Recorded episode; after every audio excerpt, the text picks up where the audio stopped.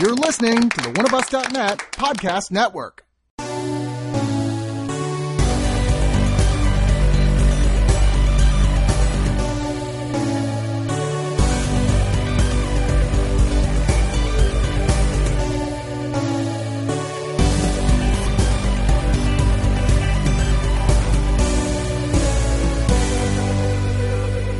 Hey, and welcome to Digital Noise, our TV spectacular pot deux, or two for you single language speakers, which is me too. I just happen to know the first couple numbers in French.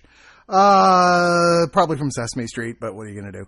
Anyway, we have a bunch more stuff to talk about this week, a bunch more box sets of TV series, and then we will be going, uh, coming up either at the end of this week or probably more likely early next week, our standard movie cast with me and Joe doing our digital noise reviews of those. A lot of good stuff on there as well. But in the meantime, you'll see that just like always, the images for all these titles that you can buy are on the page. With links to the Amazon pages if you were to click on said images and buy said product from the link the images sent you to, which is on Amazon.com, we get a healthy, nice little kickback from Amazon. We always appreciate when you do that. Or you buy anything from Amazon that starts in those links as well. And even more important, please don't forget that subscribing to oneofus.net is the number one way that you keep us going, that you keep this site going. It's what pays the bills. It's what keeps me from being destitute and on the street corners begging for change with a sign that says, you know, we'll give movie reviews for a dollar or something like that. Hopefully it won't come to that. So please become a subscriber. Can't tell you how much that will help. This episode that we've got in front of us here has a lot of great stuff. First, we get Rob Summers, one of our new guys who you've heard on a bunch of the highly suspect reviews, talking with me about Ash versus Evil Dead season one and Walking Dead season six. That's right. Deal that we're going to defend The Walking Dead again. Then we've got Supernatural season 11. Can't believe it's been going on this long, but I'm still enjoying the hell out of it. And of course, no big shocker to anyone. Joining me on that one is Sarah. This one is a full spoiler review for that season. Uh, so if you if you don't want to know, you haven't seen it yet, you might want to skip that one. But if you do know, we have a lot of fun getting into the nitty gritty and the heavy duty details of Supernatural, coming from the massive fandom that both Sarah and I share of that. Then of course there's Lucifer season one, a show that's better than it has any right to be. That Elliot and JC, the sports crew, come and join me to talk about that one. After that, we've got The Affair, season two, one of the best shows that almost nobody I know is watching, which is unfortunate because I really, really dig the hell out of this show. And I hope this will encourage you to check it out. Joining me is my old friend Chip Tate, who is a guy who actually performed my uh, marriage ceremony but way back when, uh, when I was married to someone who I'm no longer married to, but who was also the owner of a bar I hung out with in the early, hung out at in the early '90s here for a long time. Helped him put it together, even worked there a few shifts. One of the nicest, sweetest guys I've ever had the pleasure to be friends with. And then last is the Knick season two, which is strangely the end of the Knick storyline which I did not know was a thing that was going to happen. Apparently, next season three will go on and do a totally new story with a new director d- doing all the episodes and new characters, new time period. Anyway, a lot to say about that, and I'm joined by Russ Summers, who is Rob Summers, who I mentioned earlier, his twin brother. And he uh, is the, my one friend who uh, we had a lot of things to say about. I think we disagreed a little bit about this one, but overall, a lot of good stuff to say about it. So, anyway, here we are. It's that moment you've been waiting for when we go to the reviews. I didn't sing it, did I? The reviews.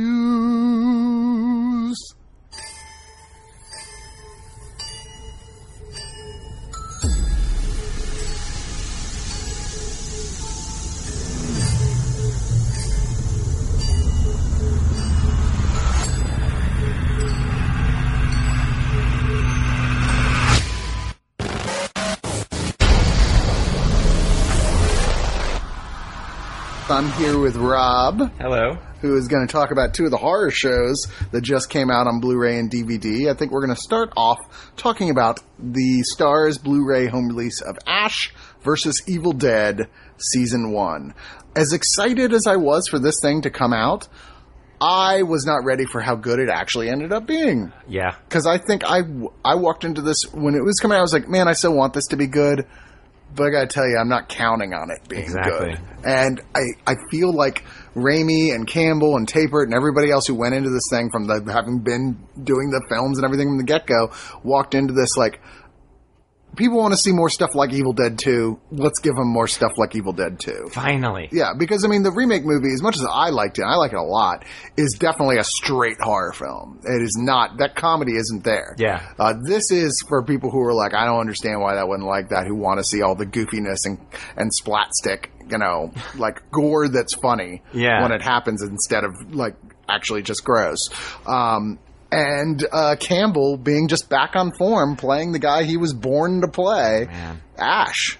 Uh, I think that we were, as a huge fan, as almost everyone is of these movies, uh, we'd all waited for the actual sequel to, for what, it was 20 something years now before, since, since, I, uh, I think uh, thirty years. I don't remember, what was it, 80? No, was it, I don't even remember. when Army of Darkness Army came out. Darkness came out. Yeah, it's been about thirty years. Jesus. Uh, so uh, we were all pretty, we were all waiting, and then uh, they said they're going to do a TV show. I was immensely skeptical, just like you. I thought, man, really, this is what you're going to do, and it's what can you really do on TV? And Well, the moment they said Starz, I was like, okay, I saw Spartacus. They can do as much as they want. I think I was really worried because I just didn't think because it's TV, Raimi was going to be particularly involved, and I thought he is, he is the the, the, the you know the secret sauce that makes that thing so special. And besides Bruce Campbell, obviously, Sure. but I think you know Bruce Campbell is going to be in front of the camera, but if he if it's just going to be directed like some generic TV show. Who cares? You know, Right. I thought, how are they going to maintain the tone and the humor and the violence and the, you know, everything? And and I was so wrong to even be worried. Just that first episode blew me away. I just I couldn't I couldn't you know Sam Yeah. Raimi wrote it was the Evil Dead you had been waiting for. Yeah, Raimi came back uh, a, a little confusing at first because you're like, wait, shouldn't this have more Army of Darkness stuff? That- yes. Well, it turns out that they did not have the rights at that point yet to reference Army of Darkness, So which more of a direct sequel to Evil Dead 2. Yeah. However, uh, nothing is implausible. You, you couldn't. Like now they have the rights, and they've said in the next season they're going to bring that into it. And there's nothing in the first season where they couldn't like find a way to go. Okay, yeah, and that happened too. Right. You know, but you could watch this as as just like okay, I never saw I saw or liked Army of Darkness. This happens after Evil Dead Two. Now he's working. uh He's still working in a crappy store, an S Mart, if It's you will. It's not Smart though. But They it's S-Mart something else. ish. Yeah. it's a giant store. uh, and uh, you know he's not lo- doing particularly well at his job, as one would expect. No, he's he's uh, he's kind of a he's kind of a piece of shit. Yeah, he's kind of a douchebag. He's always just and- trying to get laid from like you know kind of scabby woman, and uh, uh, yeah, living in a trailer. as one does. No, but he really, uh, for some reason, has caused an impression on Pablo, played by Ray Santiago, who just thinks he's great. The bee's knees. Not sure why. Yes. Uh, And I, I, I, a side note, he, he him and uh, the uh, who's the Kelly, uh, Dana DeLorenzo. Yeah, I, that was another thing I was skeptical about was Ash having sidekicks. I thought, is the show going to be about these guys? Because I don't really, and they are both fantastic. Will they fi- find a way to give both, like, Ash has more than enough screen time. Yes. And these two also are given enough to do where you start genuinely liking them on their own as characters. They're interesting. they do. They Uh, have they have investment in what's going on. They have their own story arcs here Right. of good stuff. Like there's a whole story arc with uh with uh, Kelly getting possessed slowly that ends up being very funny. yeah, And then you also have uh, adding to the cast Lucy Lawless, who comes in more rapidly as the series goes on as a sort of mysterious woman chasing Ash. I was a little iffy on that. That may have been probably the only thing I don't give a total positive because it was. I just liked following Ash and his buddies and. Lawless doesn't really interconnect with them until close to the end of the show. Yes, and then the what they do with her character is a like the last episode. The last three episodes are great. Once you get to the cabin, they Mm-hmm. go back to the cabin. They're like, "Wow!" Before this felt like Evil Dead. Now it's totally can't miss it. This is a This real is- Evil Dead yeah. sequel um, with all the gore and all the same type of goofy humor and everything. Mm-hmm. Um, Lawless, the way what they do with her character, what they decide why she's there and who she is, I was a little bit like, really. She's not, and yeah, she doesn't come off as the most essential character. They kind of shoved her in But there. apparently they're going to do because they released the trailer for the second season and she's fully in it, which surprised me. Well, I think she's. but- well, we don't want to give anything. But they've changed. It looks like they're changing what her goals are Okay. and her role, where she really will be more of a a uh, ally in the second season. I don't have any giant complaints about this show. I mean, that's probably one of my bigger ones. And like you said, I think Raimi does the first episode, which which roars out of the gate. It's it's it's good, but not great for the next couple episodes. There is one where they encounter like a militia that I thought was awesome. Yeah, and the sequence in the diner when they go in and the windows just explode Yeah. in, and everyone in the diner except them is instantly evil dead dead-eyed, and you're like that. That whole sequence is so bloody and disgusting and wonderful. It's Everything, yeah, they they really found a way to make it a show, which I was kind of shocked by because I think when you watch the movies, they're very contained. There's really one sort of main idea, and to think that what are they going to do for I don't even what is it like almost nine hours or I don't know how long is it? No, what? How many they're they half hour episodes? Yeah, they're about twenty minutes. yeah. Okay, so yeah, so but I just didn't know what they were going to do for that long, and boy, they found a lot of stuff to do. Yeah, and and have set themselves up with no end of more ways this would could the go. end to so. this season was terrific as well. I Yeah. thought the end. I was like, well, what are we going to do? We're back at the cabin. We're fighting Evil Dead. Where's this going to go? And they really did find a great place to you know leave us hanging. Yep. Which I was fine with because I was so freaking entertained. I remember when it was over, I was so bummed. That- that was the last episode, I was yeah. so bummed. I savored it, man. I waited. I like I like watched those episodes like they were gold, and then I was just bummed it was over. So it was definitely a highlight, and I'm super excited. I hope they can maintain.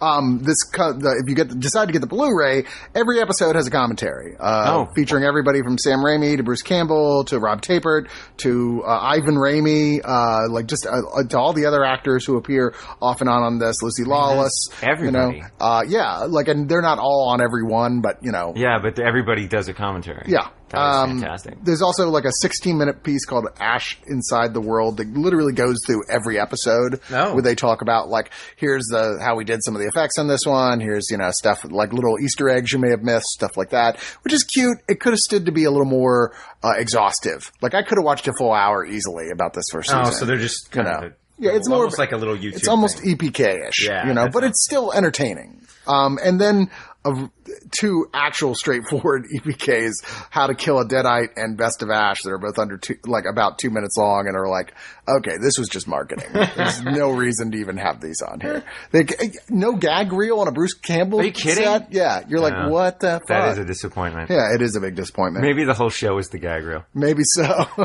uh, but yeah, highest recommendation for Ash versus If you are a fan, you will not be disappointed. Nope. No and, one I've talked and to. Maybe if you're never even seen one, I think you'd still go. This is really it's good. pretty entertaining. Yeah. and wow, it sounds like pretty uh, pretty bingeable, and uh, and you can sit there. But uh, they actually did okay with the extras, which I think they know they have to because the fans of this are pretty, uh, you know, demanding. yeah, agreed. Um, and next thing we're talking about is The Walking Dead season six on Blu-ray. Now, I am not going to launch this off like I did the last season with a diatribe about how I don't understand you people who gave up on The Walking Dead and what the hell's wrong Yeah. with you. I'm not going to do it. Can I can I go off then? Can I? I got in so much trouble last time. really? Yeah, people were like, "We feel like you're insulting us," and I'm like, "I guess I kind of." Wait, you were insulting the, people Yeah. that gave up. They Yeah. felt as though they were insulted. being insulted, and I kind of wasn't. How about them, we but bridge that and say it's unfortunate. We wish that you had joined us because Yeah. season six was pretty good. And I, like I said, I, I felt bad because I did not want to insult anybody, but I almost couldn't. I, I'm just, I think the show has been so good all the way through. I just am just, I am completely baffled. I am hornswoggled that people don't still love and keep up with the show. Uh, it's a conundrum. I don't understand it either. I and I'm- season six may be one of the best of the seasons Yeah, My twin brother gave up sometime around season three. He's one of those people that just was. I, he's like, I lost my place, and I don't care. I'm not gonna. I'm not gonna watch the rest. Oh, jeez. Yeah. I don't get it. Um, because there's so much good stuff that has happened. Even the the last several seasons, have, I've always said this show has gotten better with every season. You know what I think? I think that I've begun to realize with television that some television works better when you watch it all at once. Yeah. And I feel like with with Walking Dead, watching it week to week, I can see that there are some episodes that are not that great. And you get enough of those, and you start to think this isn't very good because you know you're like that's the hour. You know you wait all week, and you get there, and it's some Yeah. it's one of their lesser. And they have had, no doubt, some some lame episodes. Yeah, of course. But, you know, I mean, I can't think of a show that's been on six seasons that doesn't have some notably bad episodes. I, mean, don't care how much you love I was a in show. a I was in an abusive relationship with Lost the whole yeah. time. I mean, they they re- and uh, you know when I think of a show that wasted some time, that show because- has some terrible episodes. and then you'll the moment you're like upset, they'll bring an episode that's so incredibly well written and so well done. I feel that way about won right Walking. Dead, and especially this season. Um, man, they out of the gate, the first episode starts and it's a giant army of zombies. And Yeah, and then the the wolf, uh, the cult of people with the Yeah. W's carved in their forehead, invading Yeah. their full on invading their town, trying to murder everyone in it it. was pretty. It's it's pretty much three straight episodes of carnage. It is, and it's and it's really genuinely exciting. Like, I mean, I don't think there's a show on TV that pulls off action like this show does. And Yeah. it's just it's really it's really exciting. You never feel like that looks cheap. Or, well, those Greg Nicotero effects, you Mm-hmm. know, I mean, like I, we were just talking about Ash vs. Evil Dead, which had great practical effects, but does in fact over rely a little bit too much on digital sometimes. I feel that way as well, and it's not great digital. but nothing appears digital. I've ne- I don't remember ever seeing anything in The Walking Dead where I was like, "Oh, that was a digital effect." Now if they, they, do, do, do again, it. the effects but- are really impressive. Yeah, the, Nicotero, who is like, you know, I mean, he's the pro- the chosen son of, of like the previous generation of horror guys who worked all under them, worked his way up, and now he's like one of the greatest practical effects al- uh, guys alive. this show doesn't skimp on any of that kind of stuff. No, people get their. I mean, when things go bad on uh, the show, they go bad, and they do not shy away from showing it very, very graphically. This is very, very true.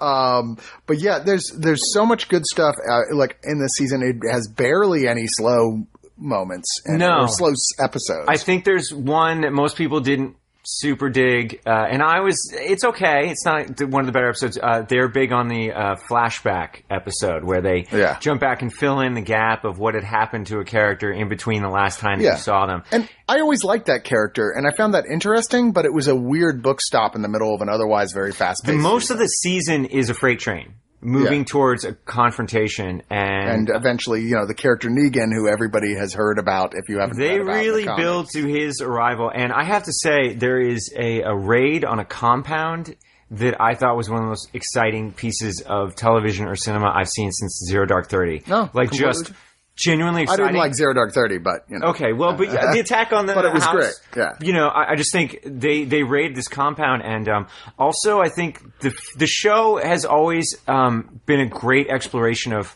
sort of sort of uh, morality versus pragmatic survival. Yeah. and I think that that conflict in the show of how you know do are we good people or do we have to do something bad because we need to survive has always been the theme of the show, and they really play with that this season because the characters have to make decisions about how bad they need to survive and how how evil they have to be to do that. And Yeah, I think it's really exciting. it's kind of coming to that point where the characters are sort of starting to ask themselves, "Are we the bad guys now?" Right. And I think it used to be other people invaded them, but now they're the ones sort of invading other people. Yeah, exactly. Um, which is why when you get to the conclusion everybody was talking about with Negan, and you're like, one of these characters is going to die, and okay, this is another thing that pissed me off. People getting frustrated and angry at the creators because they made a cliffhanger. It's like, have you ever actually watched a dramatic you television show before? Yeah. because that's pretty much par for the course. You get cliffhangers are great. I love them. One of my favorite moments in the history of TV is the Best Well, of Both Worlds Part One, the I- end of it on Star Trek Next Generation. Yeah. Where it's, I am Locutus of Borg, and Riker goes fire, and that's the end for like four months,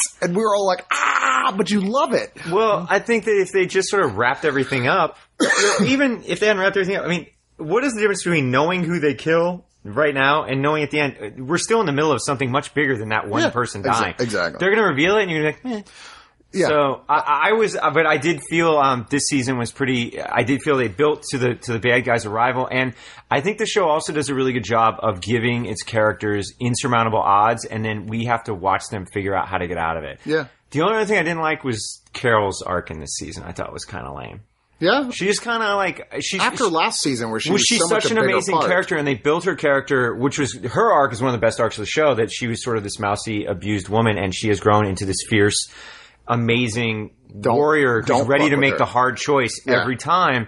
And then all of a sudden in this season, she's kind of like, well, I kind of really want to do it. I just want to relax. Yeah, I'm out of here. and I thought that was that that was one of the weaker Actually, aspects. my- one of my biggest problems with the show all the way through happened in this season, Oh. uh, and that was uh, like from a producer point of view, the Glenn death fake out. I thought that was just cheap. they didn't pull it off. Yeah, it was not, well done. convincing at all. I was like, okay, guys, that was a really cheap week to week cross, like cliffhanger one to do, and it was like, it was such a, it was just a ridiculous fake out that when they saw how, oh, here's how he got out of it, I was like, yeah, I don't buy it. I yeah, buy, for a I show that has been pretty smart about how they get people out of yeah, things. that was not well executed. it was at all. really silly and a, and a goofy, goofy fake. And out. I thought that like him actually dying there would have had resonance. Right. And him not, I was just kind of left like, okay. Well, I think the show is I great about Glenn, just but- whacking people out of nowhere. That that's the world of the show, and Yeah. people just get hurt. And uh, I think that fake out was was. eh, yeah, it, it was. It was even for me, and I'm a pretty big defender of the show. I thought, eh, uh, that was kind of silly. That Yeah. was a waste of time. And- and the now- other thing that was great was I was glad to see them get out of Alexandria. Yeah. because I, uh, or not out, of it, but we spent a little bit too much time, I believe, in the last season showing us that these people in Alexandria aren't ready. They don't know what's out there. Yeah. And finally, we've moved past that. They're ready, and so I felt like that that gets the momentum of the show going. Yep. Uh, so the Blu-ray set, Hmm. one thing that everybody's excited about seeing with this, that famous big Negan speech at the end of the end of it. Apparently there's a R-rated version of it on the Blu-ray. Oh, where- for real? Where he full on drops the F-bomb a bunch of times and everything. So it's a extended, So if that's your thing, yeah, extended even more, uh, Negan speech. Uh, why don't you read off some of the rest of those on there? Cause I haven't got a chance to watch the extras on this one. Um, wow, ah, it looks like they have the making. They have episode six one six, the last day on Earth. They have an extended version of that episode. Uh, the making of the Walking Dead. Um, I guess it's just another uh, little documentary. And in memoriam, I guess we uh, we look back on the people who got whacked. uh, Yeah, I think they usually have that on every given, a given season. The, Right. the look at everyone and who's it looks dead like now. they have some audio commentaries and deleted scenes. So if you're if that's your thing, I don't know. I think that uh, Yeah, no, they they usually put together a pretty huge set for these things, and and sure enough, this thing's packed with featurettes and you know special looks at stuff and looks at the special effects. There's a thing called the Face of Death, iconic walkers. that looks at some of the more elaborate zombies they made this Oh, season and how they build them. So it's like, okay, if you love The Walking Dead, these guys never disappoint. and with the one of the best shot together. shows on television, in my opinion. Indeed. and uh, so probably worth watching just on your uh, and in that kind of format, which is a lot nicer than the way it streams through cable or anything. So, Very true. Yeah, um, and as I said, better to sort of watch Walking Dead all at once. I think. Yeah, I think it is a bingey show. Yeah, I just think that your your you things that you don't like as much will hurt a lot less Agreed. because the show's just going to move forward fast. Well, thank you, Rob. Hey, my pleasure. I appreciate you Thanks coming on Digital me. Noise and, and talking about these things that Joe couldn't have, didn't have the time to watch. Bummer for Joe. Fucking Joe. Joe.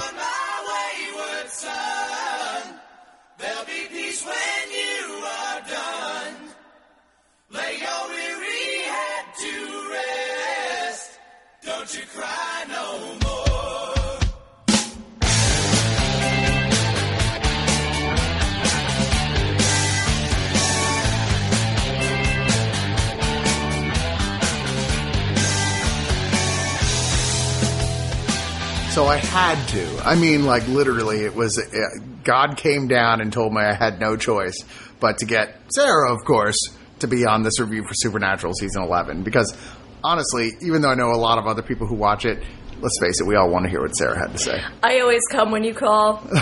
that is totally not true. For the record, not that I'm saying it would be good if you did. I'm just saying. Well, C would be good O you. M E, get your mind out of the gutter. And that's a quote from the show. Thank you very much. Uh, yeah, this is season 11. I can't believe the show's gone on for 11 seasons. I can. Can you? Because it's great. It is great. It's wonderful. Um, I don't think we're 100% on the same side on this season, though. I think this is kind of the best season they've done since season five. I uh, don't disagree necessarily. I don't think it's. I don't know. People give post season five bad rap. I think season six was good. Uh, season eight, I think, was one of my favorites. Uh, season nine, great. Season ten, good. But yeah, this season. Season seven, the season that shall not what? be mentioned. There's no number seven. this like it goes one, two, three, four, five, six, eight, nine, ten, Yeah, it's eleven. like 13 in the supernatural universe. Seven. We just skip it. They need to make an episode where they like undo everything from season seven. Right? They do like a, they get Grant Morrison in to write his own Batman RIP, where it's like, oh, it turned out they were just on weapons grade crystal meth and they hallucinated the whole season. I knew it. Uh, this will be a spoiler review uh, for you guys because I figure at this point, like, John Winchester died. if you if you really care about what's happening in Supernatural, you've already watched the season as it was going because you're fully hooked. And if you don't care, you're not gonna care anytime soon. So No, I'm gonna make you care. I'm gonna I'm gonna sit you down a Clockwork Orange style, force your eyes open, and make you watch every single episode of Supernatural. I've tried that with every single one of my friends who weren't watching it, and so far it's like They're like, "I love it." It's like one out of ten, okay, and two out of ten died screaming Well- horribly. You know they're rotting in hell, and Crowley is tickling their feet. Their feet, eh? Yeah. Uh, that doesn't seem very Crowley-ish to me. no, you don't know what he's gonna do after. Uh, yeah, this season starts with basically, well, it starts with last season ended, where Dean got finally got the mark of Cain removed from his his arm, only to find out by doing that there should have been warnings on the label. he should have gone to a dermatologist. Yeah, and just, just like, gotten a cover up tattoo. Yeah. Yeah. Gotten like a whale or or a phoenix or something. That would have been pretty funny if they had tried that. it's like a little Tasmanian devil or something. I wish there was like a gag reel where he's like trying to like yeah, like a Tasmanian So devil. don't stop believing. But believing is very misspelled. Yeah, not believing. Believing. No, no, no. I don't know. Have they ever referenced Justin Bieber on this show? Yes, there was an episode. Oh, where he actually played Agent Bieber, didn't he? No, uh, there was an episode where uh, Sam, as Gadriel, went and killed an angel who was possessing the body of a, a pop star who was supposed to be Justin Bieber ish. Uh, This was right after Jared Padalecki had his mini feud with Justin Bieber. I'm not a nerd. You're a nerd. I could have sworn there was an episode where they both had like terrible pop star names, and one was Agent oh, Bieber. and no, it was Aguilera and Spears. Oh, that's what it is. Okay, yeah, still terrible pop Which stars. one was which? I don't know. we'll have to bring you to the Geeks Who Drink Supernatural episode. Anyway, so yeah, it came off, and this terrible darkness, the darkness, not the band, I believe not the video Oh, game. damn it! you were just all set up. Not the actual um, when you turn out the lights and it is dark and No. you are walking through the darkness. no, like basically uh, a special appearance by the the smoke monster from Lost. Oh yeah, Yeah, who came in and Barry. for yeah for a while seemed like it was just going to be like you were saying, like some sort of like evil virus that was turning people into zombies. Yeah, so people started, uh, whoever was unfortunate enough to be in the darkness cloud, the smoke monster cloud, Hmm. um, started to get like weird black veiny things and went kind of Rage aggro. virusy. Yeah. Yeah. Like they, uh, I think it was in the first episode of the season where they go into a hospital and there's a man whose wife died, but he's still got to take care of his baby, but he's got the virus. And then Sam has the virus. And then, like, three episodes later, they're like, what? Not actually a virus. It's actually uh, the sister of God, Mm-hmm. uh, Amara, who at first is just a little baby, She's just a wee little a little adorable baby. soul sucking baby. and even Dean's like, As all babies. Oh, jo, jo, jo. he's like, oh, he's like Jacob from um, uh, Twilight. yeah. He- Oh, Dean's like, I'm gonna fuck this Um, baby. and then we learn Dean's deep, dirty, deep, dark, dirty secret. Well, yeah, because he had the mark on his arm, he's apparently intimately connected to the sister, who was, I guess, in some way inside the mark. Although it's more than that. Okay. because it, I mean, her being siblings with God. Yeah. we could say this is a parallel to the Winchesters. Of course. siblings. There's the you know kind of dangerous one who always you know gets himself in trouble, and then the more practical one who just wants to be left alone, and that's you know. God Sort of, yeah. The guy, I mean, I, I think it was there. I don't think it was terribly well explored. Yeah, I mean the the thing with Supernatural, even with the um, episodic, or especially with the episodic episodes, is that they always draw a parallel between the Winchester's life in some way, and and ninety percent of the time, it's the relationship between Sam and Dean. So, like for example, uh, we see an episode where uh, some people are uh, there are two guys who are hunting werewolves. Um, I believe the name of that episode was Red, Red Meat. Meat.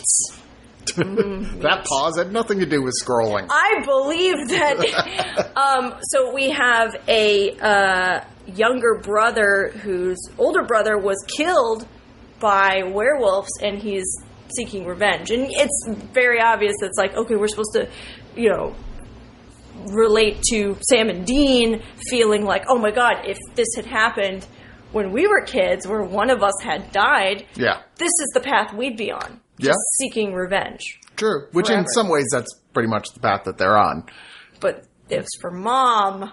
Yeah, but I mean, like it was revenge, Girls. and then it was like, and then it was more revenge, and then there was some extra revenge, and then after a while, it was just kind of like, you've been doing this long enough. Like nobody, I mean, you can't put this on your resume that you've been like, you know, Revenge seeker. Yeah, like I've been doing this for 15 years. Like, when was the last time you held a job? You're like, um, you're pretty much you're a revenge seeker at that point. Yeah, That's like what what, did Sam put on his college resume for like you for know, high school. for like anything? yeah, he must have been going to like ACC or something. No. Dis. well, you know, any given community college where there's like no, no, you don't, your, your grades weren't good enough to get He went in. to Stanford. Did he? Yeah, he's don't going to law school. Well, that makes no sense. but remember, he was a shitty lawyer. Yeah, okay. Anyway, but well, I you mean in the parallel universe where he became a lawyer? No, he uh, he. There was an episode like season seven where he's uh, defending Dean to a gin, mm-hmm. and he just sucks at it. Well, once again, that Sam whole season was just weapons grade crystal meth. No, that was a good episode. Though. anyway, this Uh, season. Yeah. Um, yeah, it is a little creepy at first with Dean like having this thing with this Amara when she's a little girl because you're like, it's clearly supposed to have uh, erotic overtones, and you're like, can we please have her grow up a lot faster? Hurry up and grow up, Yeah. and then at least I'm so glad she grew. She grew up into an age appropriate lady. Yeah, She grew. She went from teenager to milf in a second. That dress, though.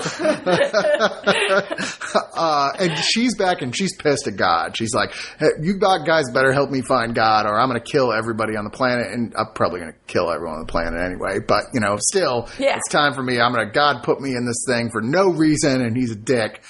So this season, the first half of it is kind of the search for God, you Yeah. know, uh, which was appropriate since preacher's kind of going on at the same time. And you're like, yeah, that's kind of what that's about too. It's definitely borrowing a little bit from preacher. Mm-hmm. But then, of course, when God is finally found to confirm the most widely held fan theory of who God actually was, which Yeah. Mm-hmm. was Chuck, the, the original scribe that wrote all the supernatural books.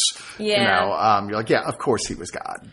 I'm a little disappointed that that happened. I thought it was too easy of an answer. Yeah. But that being said, I like that actor, and I think he was really funny in the role. And they, Oh, yeah. you know, at points it's a little frustrating because you're like, either he's omnipotent or he's not. You know, Mm-hmm. Well- like how can you be such a doofus and be omnipotent? He's not really. So, what I like about this whole series is they make God just another entity, just another creature in this grand universe. There is no, you know, all powerful being. So, God, for example, uh, is not more powerful than death.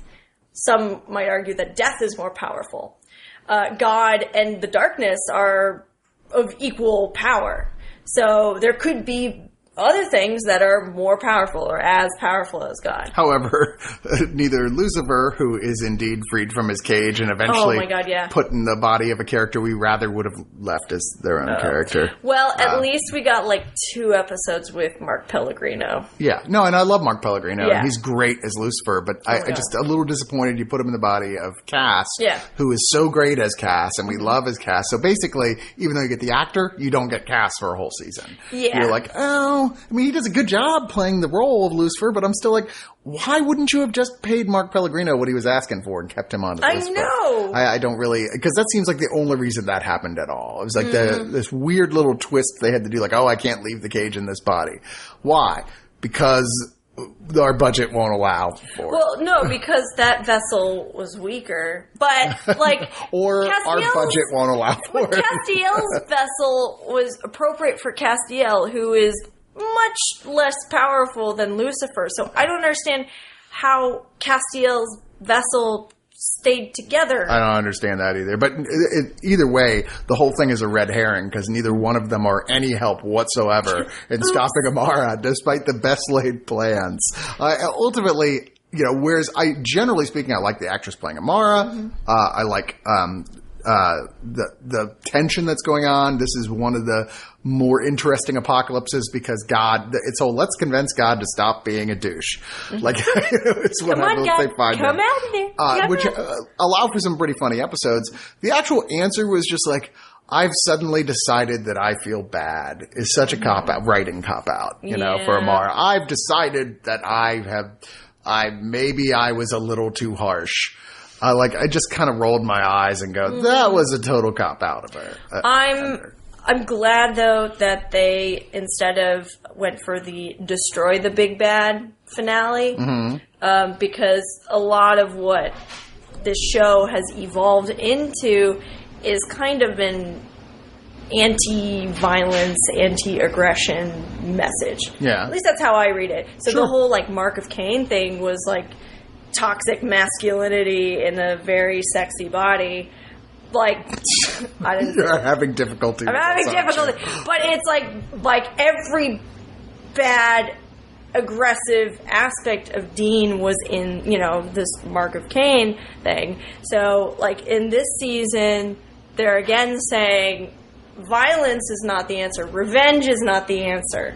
Right? Amara is seeking revenge against God by she wants to destroy his toys. There- There does seem to be an anti-revenge theme throughout this season. yeah. uh, dealing with that specifically. Although, once again, like most supernatural themes, the show is more interested in just having a good time than it is about beating you over the head with a message or anything. Oh yeah.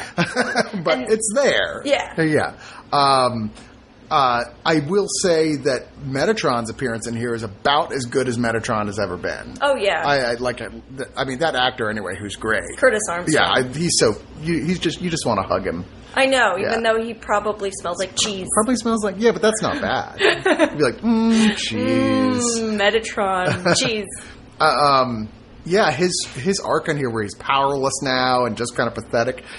He really does a great job with it as an actor, pulling it off, and it's there's some really well written episodes. Dumpster diving. Yeah, a little sad though that you're just like, okay, bye Metatron, but, But- that's supernatural for you. Well, I do like that he was the one who kind of brought God out of hiding. I mean, God did mm-hmm. come to him and say, you know, I got my last script that we got to write, and Metatron returned to what he probably was before we met him in season eight, where he's the, you know, God's confidant. Yeah, He's the bouncing board for, for God and his the ball that he throws yeah, of repeatedly. ideas uh, repeatedly. Um, and they have such great chemistry together. Oh my Those God, episodes, yeah. Mm-hmm. the two of them, are God and Metatron are together, are so funny to watch. As God is still just oblivious, and Metatron, for once, being the guy trying to talk reason into someone else. Yeah, Uh, which is quite funny considering his actions in the past. A lot of like what we're seeing with his character is sort of like he's really come to terms with the fact that he is a pathetic schlump and that Mm-hmm. he fucked up in a huge way, uh, and now he's watching God fuck up in a huge way, Yeah. and is I learned it from you, Dad. and it's kind of like maybe the only thing I can do to redeem myself is to.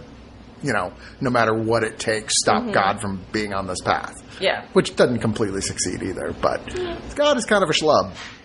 He is. Um, so, there were some things that I didn't really like in the, the characterization here.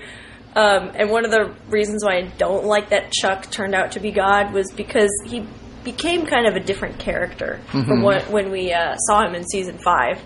Um, and when he disappeared in se- season five. Yeah. And he's kind of got that sad, like, where I think there's a point where Dean's like, why don't you just, you know, make Amara go away? And he's like, can't.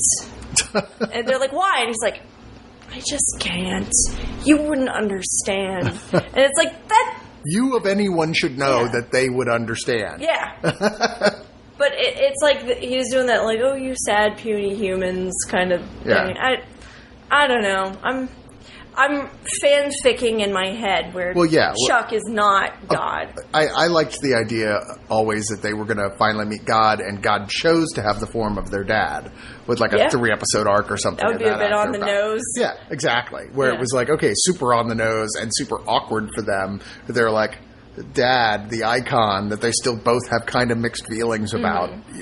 You know, is there the guy that got to stop doing stuff? I was like, that would have been wonderful. Doesn't matter, pointless because it didn't happen. And they're like, Dad, why do you have a baseball bat? Yeah, although we have like 15 more seasons left, so anything's Oh, possible with this. yeah. Well, I hope they all survive. I mean, the actors, because There were actually uh, a number of good standalones I thought this season. Mm-hmm. Uh, some of which we were talking about earlier. You talked about the the, the werewolf one, which Mm-hmm. was uh, actually th- not great, but it was a neat idea that started out well, uh, Mm-hmm. but didn't completely sell. I really liked uh, Safe House, which Yeah. is this house that has like a soul eater that takes the souls out of their body to this place that's sort of like like the Stranger Things world inside of the house. oh shit, Stranger Things um, stole from Supernatural. oh my god or it was just somebody from supernatural was like hey what are you writing over there oh just this script called stranger things? Oh, you mean like what's how it about?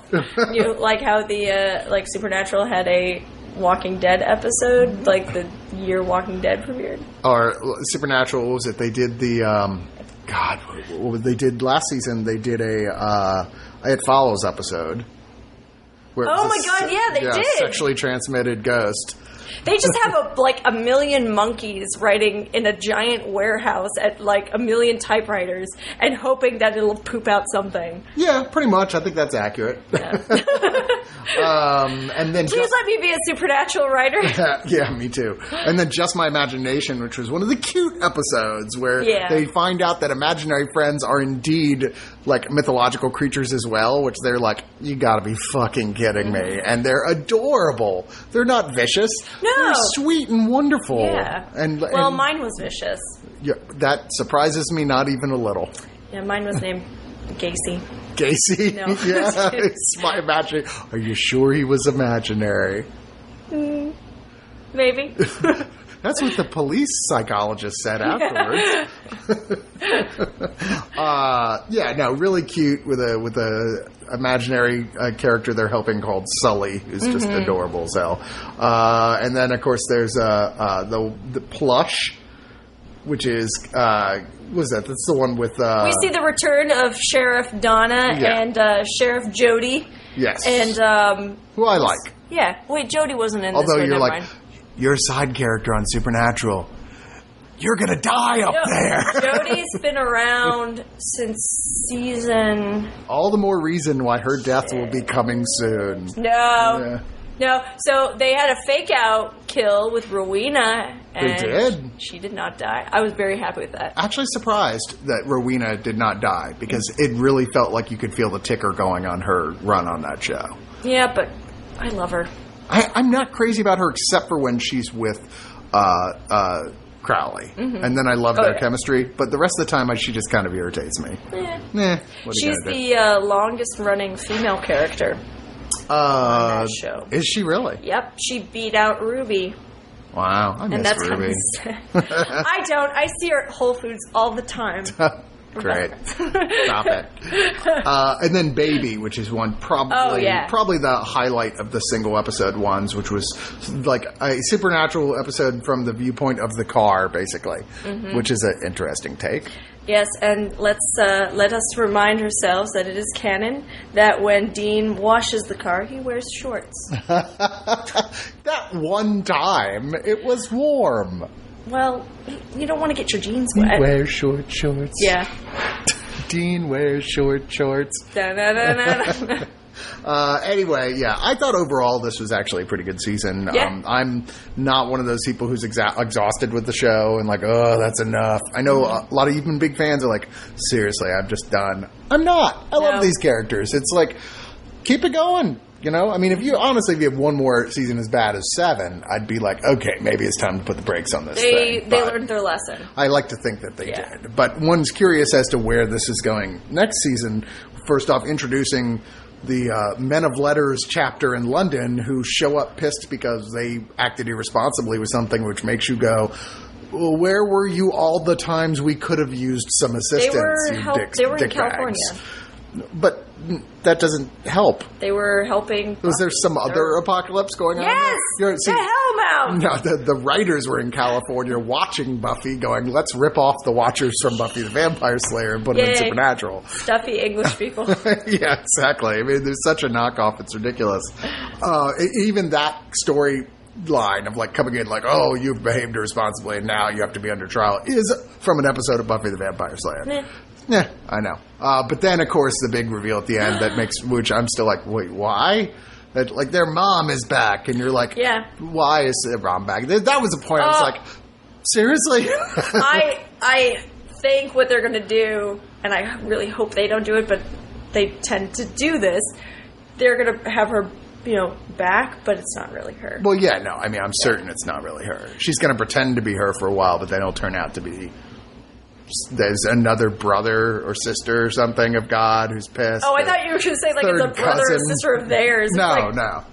It's like Bring third- back Adam. God's third cousin. Yeah, was that fucking Adam who's in hell for no reason and has been suffering in hell? And they're like, eh, You know why? Because he's a bastard.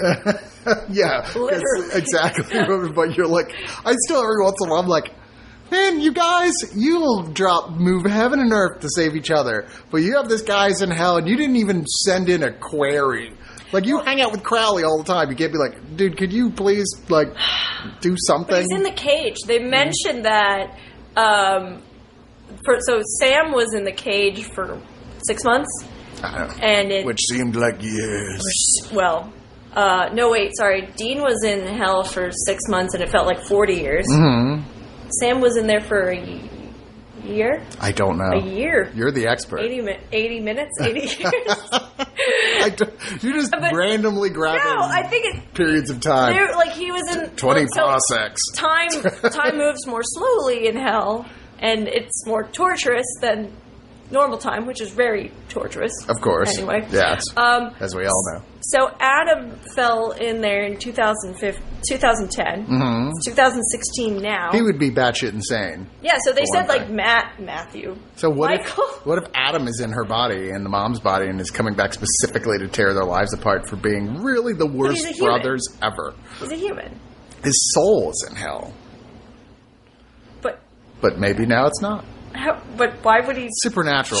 I, I write now. I give me two minutes and I could write out a thing that's supernatural logic of how that could happen. This uh, this proves my theory that anybody could be a supernatural writer.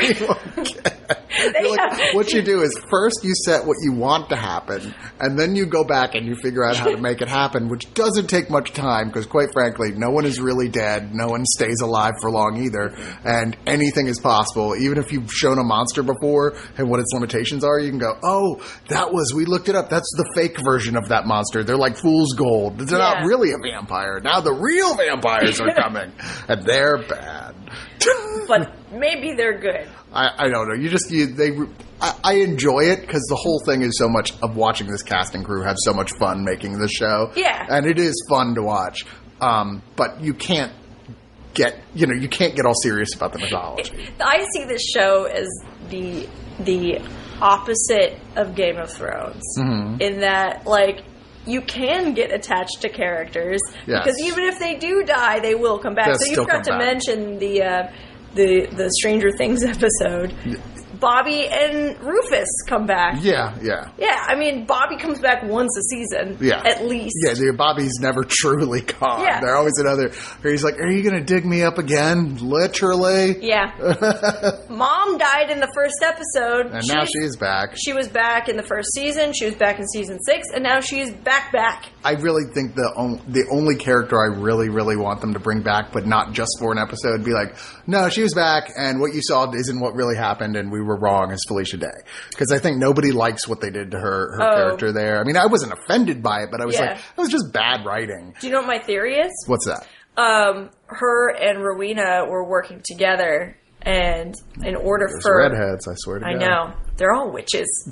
um, they like Rowena cast some spell to make it seem like Charlie died, but Charlie is off on some secret mis- mi- mission, maybe working with the uh, Men of Letters London chapter.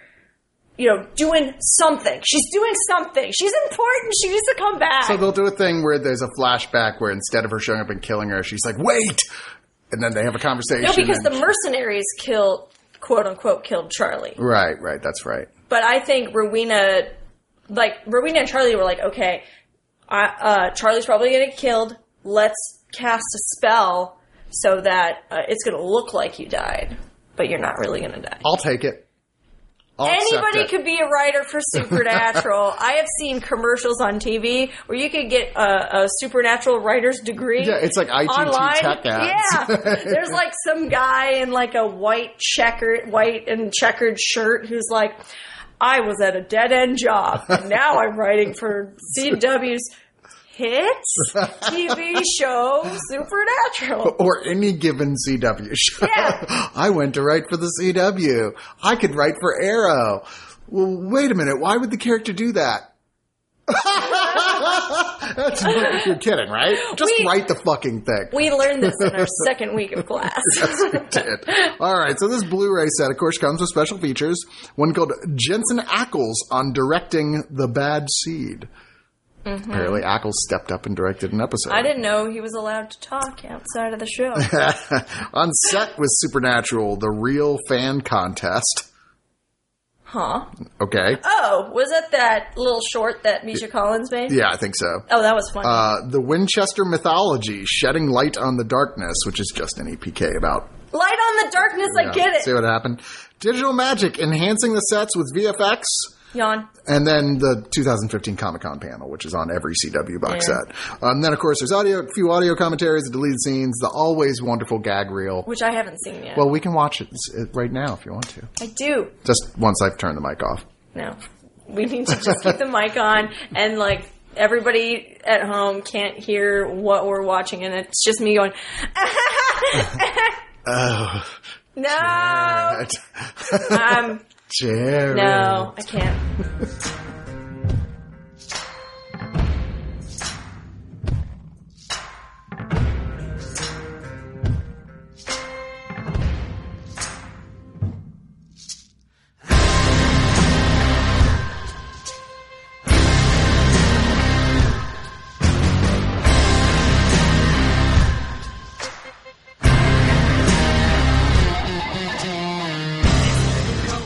this next round of digital noise, we are talking about the first season of the television series Lucifer on Fox, which is based, albeit rather loosely, on the uh, Mike uh, was it Mike Carey? Yeah, Mike Carey series uh, that was part of DC Comics Vertigo imprint. That was a spin-off of Neil Gaiman's The Sandman version Okay. of Lucifer, and this is indeed Lucifer Morningstar. And uh, joining me for this discussion is JC and Elliot. Hey, it's the ITL crew. Yeah. What's up? ITL rep. except me, who's like We're gonna we've what had is you on sports? an episode before, I think. We, I was there. Y'all did a movie related one. Yeah. You called me in for. I was like, okay, I'll pinch hit. Ah, see, I know that term. I'm still not sure what it means though. You're my actually. DH. Yeah. um, you know, I think the immediate reaction from some people who are big fans of the, the at least the Sandman, if not the Lucifer book, was that, wow, this is nothing like that comic book at, at all. I mean, albeit it kind of like the character, but not really like the comic book.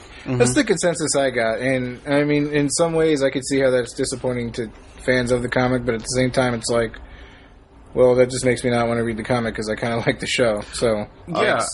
Yeah, I'll be honest. Like, as much as I love the Sandman, and I really do, it's one of the best comics I've ever written. I was never the world's biggest fan of Lucifer. I was like, this is okay, but it, I'm just, I'm just not really connecting with it. Yeah. I think the selling point here, ultimately, despite the fact that this is a very, I mean, it's a very '90s type TV show. It's Yeah. like let's find a Remington Steele expl- like situation with It's a very by woman, the book. woman by the book person Yeah. and a wild guy who happens to be really, really good at helping her do what she does. And, and let's Yeah. do a You know? procedural, you know, story of the week, but it feeds into an overall arc. Yeah. It's basically a comic book version of NCIS. Well, but done a lot better than it has any right to be. fair enough. And As the think- lead actor. Yeah, because of Tom Ellis, who plays Lucifer Morningstar in here. He's just great. like five minutes in, you're like, yeah, I'm going to keep watching this. Exactly. Uh, yeah, you're like, he's so charming and funny and likable. like, shit, I might fuck him. I don't know. you, if he wanted you to, you would. It's like uh, I saw Sausage Party, which to me was a little disappointing. But there was that that uh, that one character who kept on going that those drugs were good, like fuck a guy good. what is Seth Rogen trying to say? Sorry, I didn't. No, he's he's saying all things being equal, he would like to fuck a guy. Yeah, and he probably has by now if he really wants to. Uh, this guy Tom Ellis actually was known for being on. Uh, he was on the Catherine Tate show. Okay. Yeah, which is that you know she was on. Dr. Yeah, yeah, yeah. yeah. Uh, he was on EastEnders, which is the big BBC One soap opera, uh, and a couple other things. But yeah, I think this is the thing he's going to be known for. Um, even if this show does indeed put its dick into the dirt in the second season, Mm-hmm. which is possible because there's not a. You're like. This is an interesting premise, but how many seasons can it go on before you, it's just kind of like Let's okay, Supernatural. it's just another procedural. Yeah, I mean, but Supernatural always found new crazy places to take the plot. I just say it's going to be 2040 and Supernatural is still going to be coming on. I hope so. It'll be the end of time. It'll be the Simpsons and Supernatural. All right. It's like, just cranking them out. well, the setup that they started, they got with this one is like, okay, so he's in L.A. because he's decided he's he's taking a vacation from from hell, and he's he's been accompanied by uh, Maze, who is a, a very hot demon, uh, Very hot demon. played by Lesley-Ann Brandt, who is you know a devoted ally, uh, but basically runs his bar. Mm-hmm. He owns a big hot L.A. night spot. Uh, and she's constantly like, "When can we go back to hell? The humans are boring. Can we go back to hell now?" the problem is, is that uh, She's his. She's his conscience. basically uh, somebody he genuinely likes uh, gets murdered and he's kind of pissed off about it and he uh, meets this police detective a t- attractive police detective chloe played by lauren german who doesn't like him and doesn't fall for any of his lucifer magic which is basically that everyone instantly likes him and he can make them tell the truth no matter what Yeah, Yeah. It, it, this show actually, and this is going to be a weird reference to pull out of nowhere. This show reminded me a lot of uh, Michael, the John Travolta movie where he plays the the haven't archangel. seen it in so long i couldn't even reference that Well, Andie MacDowell is like he doesn't fall for her stuff, for his stuff, and he says, "Well, I put a block on you," but it's sort of sort of in the movie like, no, no, no, all because like apparently my, John Travolta's character and Michael is the archangel. He can like put a thing on women that just Spoilers want for him. Michael. yeah Yeah, if you haven't. He does the same thing. Yeah, Are you so- saying sort this is in the universe of Michael? Is that what you're saying? That would be so fucking good. It's a shared it, universe? It kind of makes sense in the idea if the whole idea of being like like Lucifer is just another angel. He's just a banished angel. So Yeah. it Yeah. makes sense that he would have the same powers. All I'm Yeah. saying is whoever wrote, whoever was like the writer's room, they probably pulled from a lot of different sources. Of course. So they're like, hmm, I'm going to take from this. He's going to be a little evil, but very charming. Basically, they were trying to hit this like really sort of wide target. It's like, we want the middle class housewives of America Yeah. to want to fuck this guy. Well, he philosophically, he's very much Gaiman's Lucifer, Mm-hmm. where he's like, I never tried to get a soul ever. I never had any. What the fuck do I want souls for? My job, I was put down here, much to my chagrin, to punish the people who've decided they deserve to be here. I'm not even supposed to be here today. yeah. uh, like he has no interest in evil in and of itself, or in anything. He's just interested in a big middle finger to God, who Yeah. he's still pissed at put him down there in the first Yeah, place. And if it's, it's an interesting premise be- because, and I don't even if, if it was more interesting to me because I think a couple months before this, uh, for promos for the the movie The Witch, they had like a uh, a sermon from the Church of Satan that we all did. Yeah. We went to that, yeah. Um, and I didn't know much about the Church of Satan. It's it's really just kind of a lot of the premise of Lucifer, the show, like. They're not into evil. They're not into sacrificing animals. They're just like into having fun It's and it's, just kind of doing what hed- you want. it's And- hedonism, and yeah, yeah, Uh, and the and there's, Caligula bot. yeah, and there's even there's even a cool episode about it where where Lucifer is confronted with that, and people who were like that type of that type of Satanist, and he's like, "The fuck are you guys doing? This Yeah. is not, No, no, this yeah. is not what I stand for." yeah, that is great. Where he's like, "Why are you sacrificing things? And what's with the hoods and shit? No, and like it's say, embarrassing." that actually reminds me, like, I went to Catholic school when I was little, because in New Orleans, you have to go to a private school because the public schools are so bad. And I remember I got in a lot of trouble in religious classes because I would always be like, wait, and I'd be like, because like I was a little smartass." I was like, wait a second, let me think. always a lawyer. Yeah, let me get this straight. He is God's enemy. So he's going to set up a competing shop that is horrible. if I'm his if I'm his competitor, I'm going to try to beat him. Like that's like saying you you're McDonald's, so I'm going to set up a shop selling shit sandwiches. I was my favorite interpretation of that whole relationship was in Piers Anthony's Incarnations Immortality Yeah. series, where it's like you go through the whole series thinking that Lucifer's the bad guy the whole time trying to get souls, and then you just find out he went to heaven to talk to God and found out God is obsessed with himself, and heaven is the most boring place imaginable, and everyone there is like, "Please take us to hell, we're dying," and so he's trying to steal good souls so they can be properly rewarded in his own Disneyland he's built in hell. That's that's kind of my worry, but at the same time, if it, I mean, I live in Texas, so I might as well go to hell. Yeah, sure.